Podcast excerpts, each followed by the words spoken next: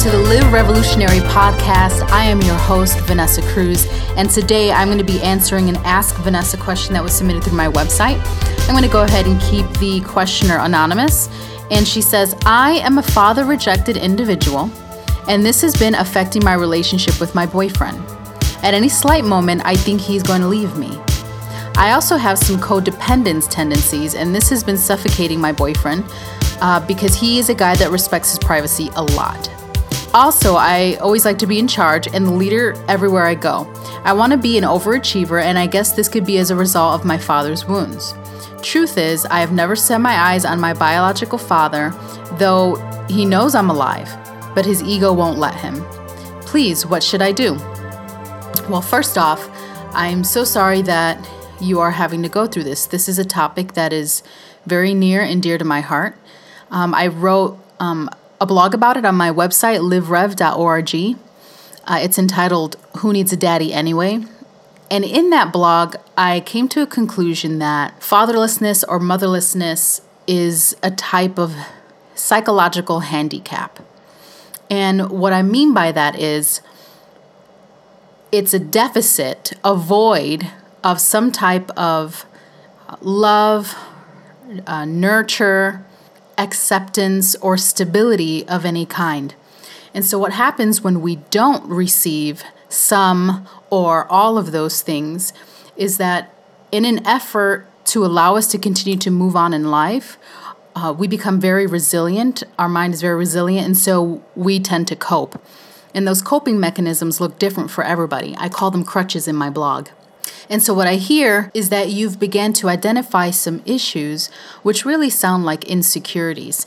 Um, and that's a very important thing. And I really believe that that's the first step to healing is beginning to feel aware of things that are coming up for you, patterns, um, symptoms of some kind. And so I hear them when you say that, you know, you think that this is really coming from being father rejected, um, you're having fears that sound like I think he's going to leave me, maybe he doesn't love me. So that's that's really tied to trust issues. And one point that I really want to make before I go on is that these issues or these tendencies, they don't come from nowhere. They originated from somewhere. And more than likely, they stem from childhood experiences. And um, this is very much in line with John Bowlby's attachment theory. Attachment theory explains that once we're born, we there's this natural inclination to want and the need to bond and and so it's based on the belief that humans are are really created and wired to connect with others and that that attachment creates a pattern that's established in your childhood and it persists throughout your life. It sort of sets the tone and the foundation on how you're going to relate to others uh, in your lifetime. And so you'll probably notice that this these issues are not isolated. They're probably not presenting themselves only in your relationship, but they're probably presenting themselves in other areas too, whether you notice them or not. Um, father issues and, and the father dynamic is one that's very authoritative. You probably don't know how to respond to somebody who's authoritative, and so you might have issues with pastors, leaders. Like, where else is this uh, are these symptoms displaying themselves. But one thing that I want to recommend is that you get a copy of this book called Attachments. And the subline for it is Why You Love, Feel, and Act the Way You Do. Um, it's written from a Christian perspective, and that's why I so love this book. And in the book, um, they have developed a quadrant that you can examine yourself and see if you fit into. The first quadrant is called the secure attachment style. And so um, research shows that about 65% of people um, find themselves in a secure attachment style, meaning they've they had a, pretty good upbringing in their child. Maybe mom and dad were both present and so they understand how to securely they feel secure in most of their relationships. They understand that they are worthy of love and that others are indeed willing to love them.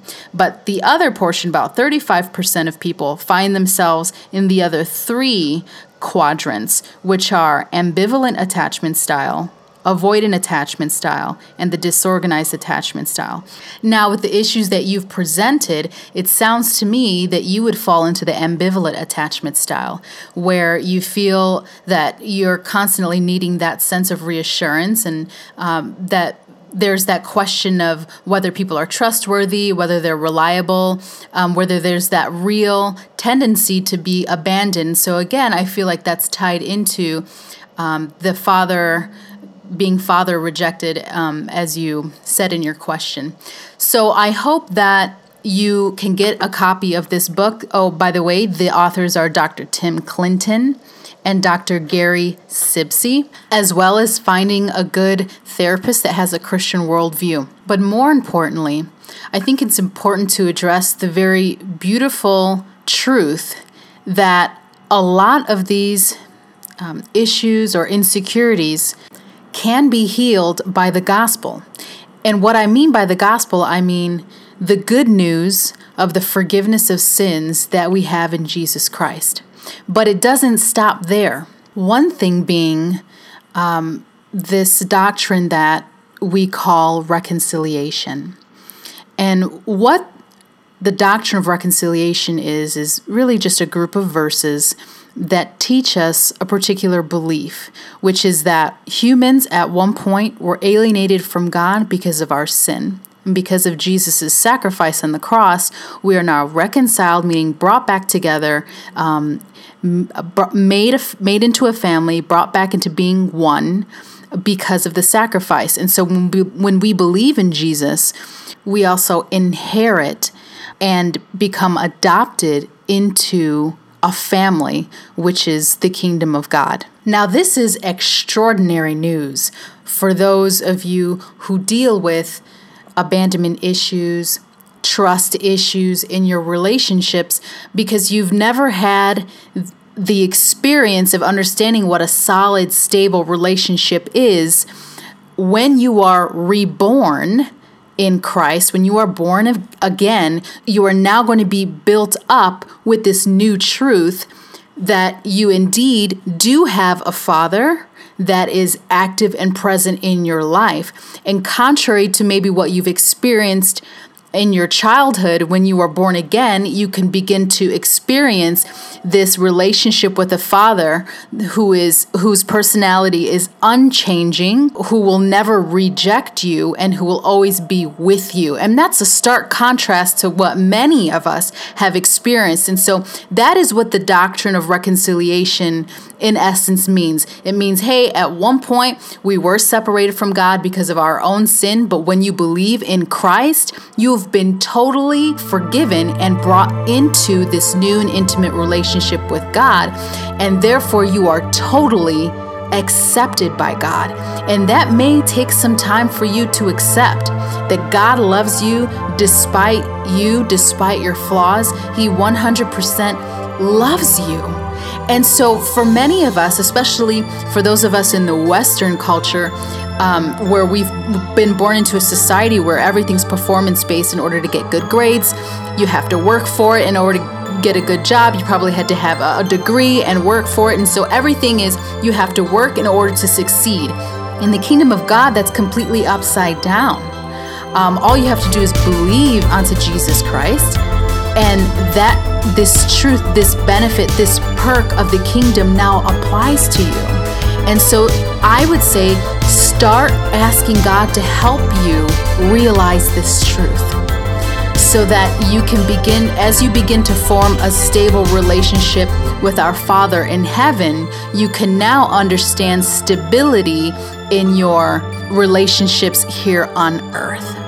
So I'll leave you with this verse out of the book of Romans, chapter 5, verse 10.